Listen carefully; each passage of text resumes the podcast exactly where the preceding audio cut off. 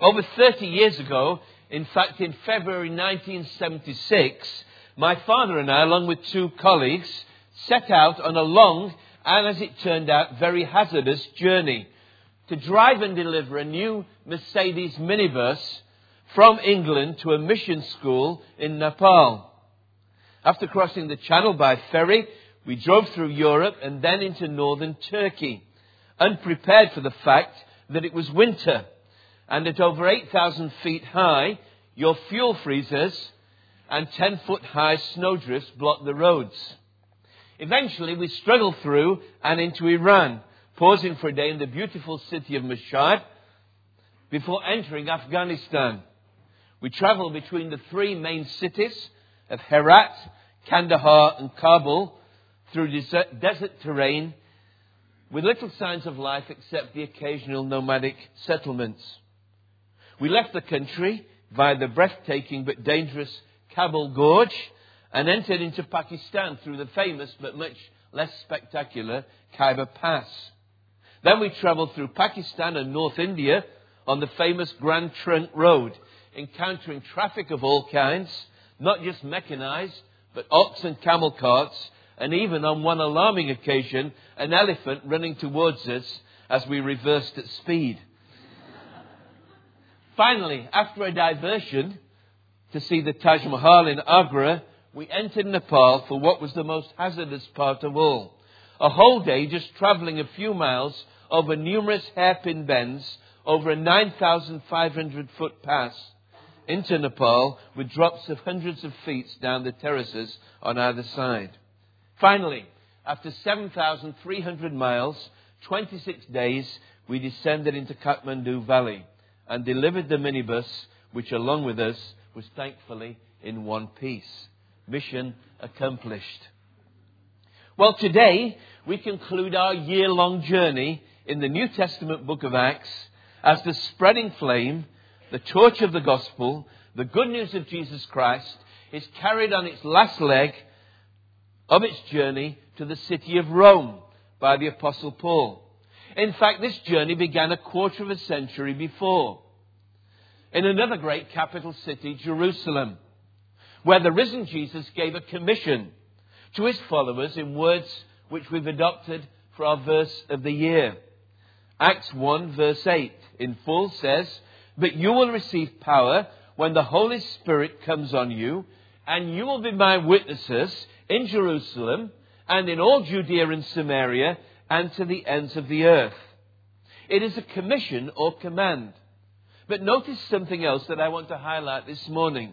It is not only a command, but it is also a prediction or promise. The Sri Lankan Christian Ajit Fernando in the NIV commentary on Acts writes as follows. At the start of Acts, Luke gives his key verse, Acts 1:8, which predicted that through the Holy Spirit, the gospel would be proclaimed to the ends of the earth. The book ends with that prediction being fulfilled. And so this morning, as we conclude our series, and this is number 43 for those who've been following, uh, we want to focus on that theme. For as we've seen, although God fulfills his promise through human agency, through people like Peter, Philip, Paul, and hundreds of unnamed Christians, it is ultimately God himself who fulfills his plans, who keeps his promise. So the title I've chosen for this is Promise Fulfilled. So will you turn in your Bibles to the final chapter again of Acts? Acts 28, it's page 1126 in the Pew Bibles. Let's pick up where Rachel left off with the children's talk, and we'll read verse 17 through to the end. Just backtracking maybe to verse 16. When we got to Rome, Paul was allowed to live by himself with a soldier to guard him. Three days later, he called together the leaders of the Jews. When they had assembled, Paul said to them, My brothers, although I have done nothing against our people, or against the customs of our ancestors, I was arrested in Jerusalem and handed over to the Romans.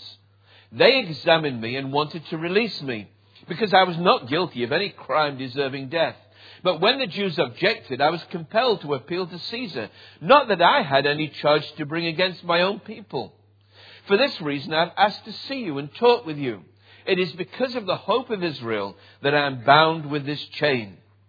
They replied, We've not received any letters from Judea concerning you, and none of the brothers who have come from there has reported or said anything bad about you. But we want to hear what your views are, for we know that people everywhere talking against this sect. They arranged to meet Paul on a certain day, and came in even larger numbers to the place where he was staying. From morning till evening, he explained and declared to them the kingdom of God, and tried to convince them about Jesus from the law of Moses and from the prophets. Some were convinced by what he said. But others would not believe. They disagreed among themselves and began to leave after Paul had made this final statement. The Holy Spirit spoke the truth to your forefathers when he said through Isaiah the prophet, Go to this people and say, You will be ever hearing but never understanding. You will be ever seeing but never perceiving. For this people's heart has become calloused. They hardly hear with their ears, and they have closed their eyes. Otherwise, they might see with their eyes, hear with their ears, understand with their hearts, and turn, and I would heal them. Therefore, I want you to know that God's salvation has been sent to the Gentiles, and they will listen. For two whole years, Paul stayed there in his own rented house and welcomed all who came to see him. Boldly and without hindrance, he preached the kingdom of God and taught about the Lord Jesus Christ. This ends the reading. This ends the book of Acts. So look with me before we come around the Lord's table in a little while at this final chapter. You'll see in the NIV that it's divided into three paragraphs this final chapter. Of course, when Luke wrote this, there were no chapter numbers, no verse numbers, and no paragraphs, but it's quite helpful. L- let me explain where we're going. You can follow with me. Uh, first of all, we see the months on Malta, verses 1 to 10. Then finally, the road to Rome, verses 11 to 16. And last of all, Luke focuses on the preaching of Paul in verses 17 to 31. So let's look at these together. First of all, the months on Malta in verses 1 to 10. If you were here last Sunday evening, we saw in our series that this sea journey they plan to take of just 40 miles along the coast of Cyprus to get to a better harbour turned out to be a terrifying two week storm at sea, ending with a shipwreck. Uh, some suggestions have been made to place the place where they landed or were shipwrecked uh, in other parts of the world, such as off the coast of what is now Dubrovnik in Croatia. But it's almost certain that the island of Malta is the correct location and what is now called St. Paul's Bay, if you've ever been on holiday to Malta. And this is the place where 276 passengers finally make it to land. Uh, the island of Malta had been conquered by the Romans 250 years before, but the inhabitants were Phoenician by background, a seafaring people, and they spoke a language called Punic, or a dialect of it. If you look at verse 2, uh, the NIV translates the people as islanders. In fact, the Greek word translated islanders is the word bar- from which we get barbarian. Uh, and that wasn't a derogatory term. The Greeks thought everybody who didn't speak their language just went bar, bar, bar, bar, bar, so they called them barbarians. And it's nothing to do, of course, with rugby teams as well, for those wondering about that. Anyway, these natives, thankfully, are very friendly and welcoming, and they build a fire, or you can imagine many fires on the beach uh, for these bedraggled survivors that come ashore. It's very interesting. The Apostle Paul doesn't sit down and say, Well, I've got you through this storm, and uh, just bring me a bowl of hot soup when you've got it organized, and uh, I'll sit near the fire warming my hands. No, he's there gathering sticks. And as he gathers sticks, he picks up by mistake a snake among them. Maybe, maybe it was pretty cold and frozen in our family, we once kept snakes. We won't go there in any detail, but uh, if you've ever kept snakes, in cold weather they do tend to get rather stiff, and you sometimes think they've passed out, but no, they're just uh, whatever the correct word is uh, that snakes do. And uh, as Paul puts it on the fire, this snake, obviously the warmth revives it, and it grabs and bites into his hand or his wrist. And uh, when the local people see what is happening, they all immediately draw the wrong conclusion. They say, This man, although he survived the shipwreck, he must be a murderer. Uh, and they say the goddess Justice, they had a goddess who was supposed to be the daughter of Zeus and Themis in Greek mythology, justice has finally got him. He thought he got away with it, but no, he hasn't. He's about to die. Paul, however, is totally unconcerned and shakes the snake off into the fire. Uh, notice then Paul's continuing source of security. His source of security is still in the promise of God. Rachel reminded us in the children's talk that this promise had been given to him when he was at his lowest ebb in Caesarea. If you've been in the series way back there, the following night the Lord stood near Paul and said, Take courage. As you have testified about me in Jerusalem, you must also testify in Rome. So Paul knows whatever happens, my destination is Rome. And then it had been reiterated at the height of this terrible storm, an angel of the Lord had stood before him and said, Do not be afraid, Paul. You must stand trial before Caesar, and God has graciously given you the lives of all who sail with you. So, therefore, his security is in the protection of God. Even if a poisonous snake bites him, he shakes it off into the fire, he suffers no ill effects. Why? Because he knows he will not die of snakebite or, Malta. He's going to make it ultimately to Rome. He can rely on God's word. And the simple message for us this morning is if we belong to God as Paul said he did, if we serve the God that Paul said he served, then we too can rely on the promise of God. That's why I chose that hymn. It's a wonderful hymn. When you're going through tough times, how firm a foundation, you saints of the Lord, is laid for your faith in his excellent word. God has promised in his word. Now, that doesn't mean that Christians never die at sea. Christians never die of snakebite.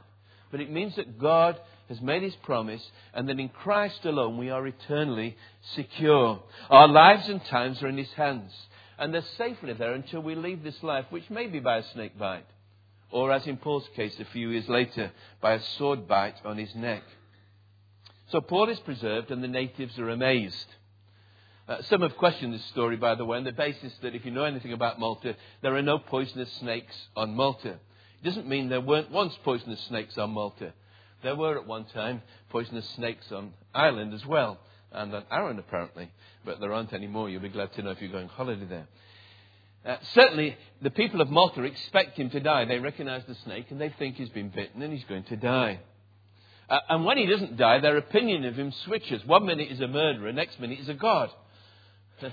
If you remember the story way back on the first missionary journey, when they got to Lystra, you remember the people there had a complete switch of opinion in the opposite direction. First of all, they thought Paul and Barnabas were gods and started worshipping them. The story ends with Paul being stoned, almost killed by the inhabitants. Just a reminder to us that don't be taken in by the praise or the criticism of those who don't know the Lord. So Paul's security is in that God has brought him here, but this is not his ultimate destination. However, he doesn't sit there and say, well, my destination is to appear before Caesar in Rome. And so I'm going to take a break from Christian witness here. The people of Malta are not my target group. Sorry. They're not my God given audience. No, as always, as he was on the ship, as he has always been, we see Paul's continuing witness in verses 7 to 10. Uh, the survivors, I don't imagine the leading man on the island invited all 276 of them to stay there. Uh, but certainly Paul was there, and the leading people, probably the centurion and the ship's captain and a few others, are invited to the estate of this chief official, a man with a Roman name called Publius, who welcomes them and gives them hospitality for a few days. And while they're there, they discover that the father of Publius is sick with fever, and literally, same Greek word, he's suffering with dysentery. Uh, when you read books on these kind of things, you discover all sorts of interesting facts which aren't particularly uh, important, but they're just interesting. So apparently there is a microbe in goat's milk on Malta which was discovered in 1875, long after this happened. And uh, the symptoms last for months and even years. Of course, Paul and Dr. Luke, even with his medical uh, background, didn't know about the cause of that. But he did know about the solution. So notice we see Paul ministering to the sick. Paul went in to see him and after prayer, he placed his hands on him and healed him. And when news of this spreads, the whole people of the island bring all their sick people and find healing. Verse 9 When this had happened, the rest of the sick on the island came and were cured. Now, all of this has echoes of Luke's first volume. You remember when Jesus started out on his ministry. Paul is ministering like Jesus. Luke records in Luke 4:40, when the sun was setting, the people brought to Jesus all who had various kinds of sicknesses, and laying his hands on each one, he healed them. Where the gospel goes out, and especially for the first time, ministry of the word, which Luke doesn't highlight in Malta, though you can hardly imagine Paul kept his mouth shut during this period. Uh, Paul uh, is accompanied by ministry to the sick in body and mind. So for Paul, these months on Malta are months of ministry. Again, it's a reminder that wherever we are, whatever our circumstances, if we belong to the same God that Paul belonged to, if we follow the same Savior he served, then no matter what your circumstances are today, you are still an ongoing witness for Jesus Christ. And it's often through the storms, through the difficulties, through the unexpected that our witness shines all the more brightly if we're alert and willing to serve the Lord in that way. So finally, they winter over in Malta for three months. The winds are contrary during this period. Nobody sailed at this time in the ancient world, certainly that part of the world. All the ships put into port. And finally, probably in late February, early March, the winds change and it's time to move on. And the party, as they leave, are given a warm send off by the inhabitants and given provisions for the journey. And of course, Paul has ever, ever, since then been held in very high esteem, probably too high esteem by the people of Malta. If you visit there, there's a fantastic tourist industry based on the fact that Paul visited that island. So now we come then, secondly, to the final stages of the journey, the road to Rome. Uh, Paul, the journey that Paul set out on from Caesarea to Rome is about 2,000 miles. He's still got another almost 500 to go from here to get there. Uh, and there are four stages in the journey. Just look at them carefully if you're interested to see the geography of this. Uh, the centurion Julius finds another Egyptian grain ship which has wintered in Malta, probably in Valletta, the main city, and he books his soldiers and prisoners on board. Uh, Luke, great historian, gives us the detail that the ship had the figurehead of the twin gods Castor and Pollux. Uh, they, with their constellation sign Gemini, were regarded by sailors as good luck and preservation from pirates and storms. Uh, Paul, of course, needs no such Saviour gods, but he continues to trust in his living Saviour, the Lord Jesus Christ. And so they travel from Malta, 80 miles across open sea. This is the dangerous bit uh, to Syracuse in Sicily. That's about 80 miles. Then they set sail 70 more miles to Rhegium, which is on the toe of Italy. And then with a good wind behind them, they make really rapid progress. 180 miles to Puteoli, one of the main grain ports in Italy, reaching there the next day. And Paul and Luke and Aristarchus find fellowship there with Christian brothers. They invite them to stay for a week, and it's probable that Julius uh, and some of his party enjoyed the hospitality as well. And then after their week's break, they're finally on the last bit of the journey. Now they're going to be walking on foot for 125 miles. It's one of the great Roman roads that runs right up the spine, the, the Appian Way. Uh, the Romans built these fantastic roads with all these staging points along the way for people to stop, you know, uh, sort of motorway service stations in the ancient world. Uh, and we see that Paul stopped at a couple of them here. Uh, but no doubt Paul was encouraged not only to find Christian brothers at But even more encouraged because when they get to a stopping point um, at the Forum of Appius, it's 43 miles from Rome, and somehow the Christians in Rome have heard that Paul is coming. Maybe Aristarchus has gone on ahead, we don't know, or even Luke. Uh, Luke seems to have stayed there right to the end of the journey. But somehow they hear. Now you imagine this. Here's Paul, he's going to Rome. He doesn't know what's going to await him. It's the great center of the ancient world. He's on capital charge before Caesar, could lose his life. And here he is walking this long journey on this road, and he gets this place, and Christians have walked 43 miles to meet him and greet him. And they go down the road another 10 miles, 33 miles from Rome. There's another party of Christians. It's like, you know, Paul is being welcomed uh, as a hero, as the old generals were, into Rome. And I want you to just think for a moment what a tremendous encouragement this must have been to the Apostle Paul. And there's a great encouragement in Christian fellowship. Can I say that we're too ready to criticize and too slow to encourage one another sometimes? It really can be such a great encouragement to Christian leaders, to everyone. Just a word of encouragement can lift people up. And, and sometimes we just take these things for granted. Rodney is actually out, as you know, looking after children. So um, don't tell him I told you this, but I'm going to embarrass, embarrass him here. Yesterday, Rodney spent, think, six, well, he got up at 4 a.m. and got back late in the evening. Uh, Rodney and Robert there. Rodney hired a trailer and drove 700 miles with a trailer to Coventry to pick up a new nippy for Robert and bring him back all the way there. Now, that's Christian encouragement, isn't it? that's Christianity in practice, a whole day just doing that for a Christian brother. And I know for Robert, that was a great encouragement for Robert. He's nodding his head up there, so I know that he was a great encouragement to him. But just think, I want you to think about what are the ways you can encourage people? This Christmas time. You know, you send Christmas cards, just a note of encouragement. I know we're all worried about if we praise people, they'll get big headed and the glory won't go to God and all that kind of thing. You know, but there's a difference between praising someone and just saying to someone, I really thank God for you. You encouraged me today. When you pick up those kids, thanks for looking after them this morning. Take it for granted, these things. The joy of Christian encouragement. It's the encouragement of Christians walking together. We read in verse 15, at the sight of these men, Paul thanked God and was encouraged. And what, what is Christian fellowship? It is Christians walking together, is it not? And the Holy Spirit walks with us, but we don't walk alone. We're not lone rangers. I'm not a lone ranger. Um, we, walk with one another. We encourage one another. And, and, and friends in Charlotte Chapel, can I say, Senior Pastor, let's just let's do more of that. Just encourage one another, especially those who are finding the going hard. What a difference it makes, doesn't it? So finally, they arrive at journey's end, verse 14. Luke kind of jumps the gun of it. There's a little way to go yet. And so we went to Rome. And verse 16, when we got to Rome, Paul was allowed to live with himself with a soldier to guard him. A normal five week trip has taken four months.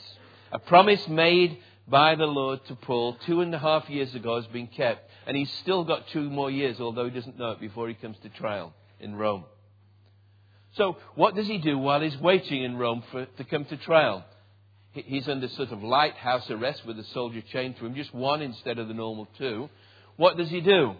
Well, we, we actually know quite a lot of what Paul did. Most people believe that while Paul was here, he wrote his prison epistles. He wrote the great letters of Colossians, Ephesians, and Philippians, and the little letter of Philemon. But notice as Luke writes his account, what he wants to bring to our attention is what Paul did, which was his priority. So notice finally, we're coming to the end, the preaching of Paul in verses 17 to 31. Uh, in his letter to the Christians in Rome, which Paul had written um, about two or three years before this, uh, Paul had begun that letter by describing his personal conviction about the power and scope of the gospel. Romans 1.16 is a key verse you should know by heart. I am not ashamed of the gospel because it is the power of God for the salvation of everyone who believes, first to the Jew, then to the Gentile. So, in keeping with his normal practice, Paul starts first to the Jew. Just three days after arriving there, Paul calls the Jewish community leaders in to meet with him. There were seven, maybe even eleven synagogues in the city of Rome. And Paul wants to defend himself, verses 17 to 22, against these accusations that have been brought against him by the Jewish leaders in Jerusalem. And he identifies with them immediately. He says, My brothers, I'm part of you. I'm not against you. And he makes three points. John Stott in the Bible Speaks Today commentary summarizes them. What he's saying Paul had done nothing against the Jews, the Romans had done nothing against him, and he had nothing, no charge against the Jews. And having made his statement, somewhat surprisingly, the Jewish leaders in Rome say, Well, we don't know what you're talking about. Maybe the written charges against him had gone down with the ship off Malta, we don't know. But more likely, about 10 years before this, there had been a major disagreement between Christians and Jews in the city of Rome, and the, the present emperor then had kicked all the Jews out of Rome, and maybe they were afraid of the kind of communal disturbance that might occur. And so they just kind of play dumb and say, well, We don't know what you're talking about. But what they do say is there's an open response. They say, We want to hear what your views are, for we know that people everywhere are talking against this sect. Tell us what it's all about, this Christian business. And so Paul moves from defending himself to defending the faith. verses 23 to 28, before an even larger number of people from the Jewish community. From morning till evening, he explained and declared to them the kingdom of God and tried to convince them about Jesus from the law of Moses and from the prophets. Would just be fascinating to have sat there, wouldn't it, for a whole day as Paul debates and interacts. He didn't just stand up, by the way, and, get, and give a 12 hour sermon. No, he, he's talking and explaining, and they would interact, they would ask questions and respond, and he's trying to convince them this work. The gospel is not only proclamation, it's also persuasion. It's a very strong word that's used in Acts, where Paul is explaining the Christian faith from the law, books of Moses, and the prophets, from our Old Testament scriptures, to prove that Jesus is the Messiah, the Christ, and that he's brought in God's kingdom that they've been looking forward to. And this time there's a mixed response, verse 24. Some were convinced by what he said, but others would not believe. And so Luke tells us as they're about to leave in disagreement, and there's an extra verse down the bottom in verse 29, which isn't included in most of the original text. Um, Paul leaves them with a very solemn warning. It's a warning about the danger of rejecting God's word. And he refers back to the book of Isaiah, Isaiah 6, when Isaiah was called. It's a passage that Jesus himself used and quoted from at the end of the parable of the sower to explain why people don't respond to the Christian message. It's a warning about the danger of deaf ears, blind eyes, hardened hearts. There are none so deaf as those who will not hear, none so blind as those who will not see, none so calloused who will not be moved. Such people miss out on what God offers salvation through his Son, Jesus. And the warning still stands. These are very sobering words. Not just to Jews who don't respond, but to Gentiles who don't respond, to us. If we choose to deliberately turn against the message of Jesus Christ, whenever there is the Christian message is proclaimed, in this church, week by week, in every church where the true gospel is proclaimed, there is always a division among those who hear. Some are convinced and believe. Others refuse to believe. And again, as I've done week after week, year after year myself in this pulpit, I challenge you have you responded or have you chosen to harden your heart? So Paul preaches the gospel first to the Jew. But having done so, he then turns and says he's going to then preach the gospel to the Gentile. Verses 28 to 31. Therefore, I want you to know that God's salvation has been sent to the Gentiles and they will listen. This doesn't mean, as some have claimed, that Paul gave up on the Jews or stopped preaching to them, but rather he recognized that in the face of their rejection, he had an obligation to go also to the Gentiles, as the Lord had commissioned him to do. So Paul remains under guard, chained to the soldier. He can't leave his rented accommodation, but for this two year period, other people come to where he stays, where he's rented his some accommodation, and we see the people he welcomed. All who came to see him. Again, it'd be wonderful. Uh, we've, got a, we've got a visitor's book in our house, but the only trouble is we always forget to get people to sign it. But if Paul had had a visitor's book in those two years in Rome, we'd just love to know the people that came to see him. But we know at least one who came to see him. If you know the Bible well, you know who he was. A runaway slave called Philemon, who'd run away from his Christian master to get away, came to Rome, met with Paul, came to faith, and Paul sent him back home with a letter the letter to Philemon that's in our New Testament. He's just one among the many people that Paul welcomed into his home. Notice then the people he welcomed, but also the message he proclaimed. He preached about the kingdom of God and taught about the Lord Jesus Christ. Paul's message, like that of Jesus, who came saying, Repent, the kingdom of God has arrived, his message was focused on something bigger than just personal salvation. He said, God's got a kingdom. And that kingdom is being fulfilled with the arrival of his son, Jesus the Messiah. So he teaches about Jesus, he preaches about the kingdom, and the kingdom is going out into all the world. The kingdom of God is at hand. If you were with us right at the beginning of this series, in the opening chapter, the, the disciples asked the risen Lord Jesus before he ascended into heaven, Lord, are you at this time going to restore the kingdom to Israel? Acts 1, verse 6. Jesus said, That's not your business. Your business is empowered by the Holy Spirit to be His witnesses to the ends of the earth. And as the gospel goes out, as it is received and people respond to it, so the kingdom grows, person by person, step by step. So Luke's book concludes with Paul fulfilling that commission in Rome. Yes, all roads lead to Rome in the ancient world, but all roads lead from Rome to the ends of the earth. And so the gospel has arrived, as it were, at the gates to the end of the world.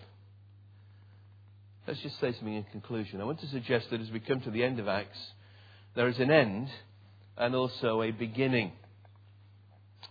There's been a lot of scholarly debate about why Luke finishes his story here. Some people think it's rather abrupt. Why doesn't he talk about what happened when Paul came to trial before Caesar? Let alone what probably happened that he was released and then preached elsewhere for a couple of years, then was rearrested and finally executed in the Nero. Some have suggested that Paul was planning a third volume. We don't know that. There's no evidence for that whatsoever. Instead, I think there's good evidence that Luke intended to finish the story here. Lloyd Ogilvie, the American uh, pastor who was one time chaplain of the U- U.S. Senate, uh, in his little book on Acts, comments The abrupt ending leaves us with the challenge and opportunity to allow the Spirit to write the next chapter in Acts today in us and through us. There is an Acts 29 which is being carried out today throughout the world. How do we do this? Well, like Paul, I would suggest to you, in fact, I would urge you to consider that our priority the way this happens is always preaching the gospel. In the original Greek of Luke, uh, the last two words are not the last two words as they are in English in verse 31. Uh, the final two words of Luke's gospel are these. First of all, indicating how we're to preach, it's the word boldly. Uh, again, John Stott tells us the definition. Boldly denotes speech which is candid, with no concealment of truth, clear, with no obscurity of expression, and confident, with no fear of consequences. And when we do that, the last word in Acts, in the original, tells us when we are to preach, without hindrance. It's just one word in the original. It doesn't mean there'll never be any opposition to the gospel. Paul experienced that in full measure. No, it means we will not allow any hindrances to stand in our way to prevent us from preaching the gospel. The gospel, the story of Acts, ends with the gospel being preached by Paul boldly, without fear, but also without hindrance. Stott comments, though his hand was chained, his mouth was still open for Jesus. Though he was chained, the word of God was not. And when we make it our priority to preach the gospel boldly and without hindrance as a church, we will prove, as Paul and the other apostles did prove, that God fulfills his promise, that we will receive the power of the Holy Spirit to be his witnesses to the ends of the earth and to the end of the age. That is God's promise that he will fulfill as we respond in obedience. Let's pray together.